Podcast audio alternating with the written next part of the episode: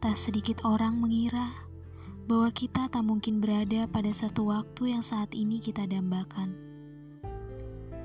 Hingga akhirnya langkah kaki kita tak lagi mantap untuk berjalan, menyelesaikan pertandingan.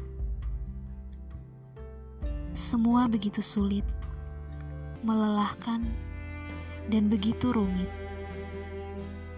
Pada titik akhir, kita hanya akan menyerah pada sang waktu.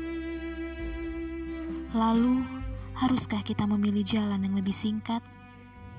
Maksudku, jalan yang takkan pernah kita tahu ujungnya. Dalam kesunyian dan juga keramaian, ada banyak hal yang sungguh ingin kusampaikan. Proses panjang yang tak ada habisnya.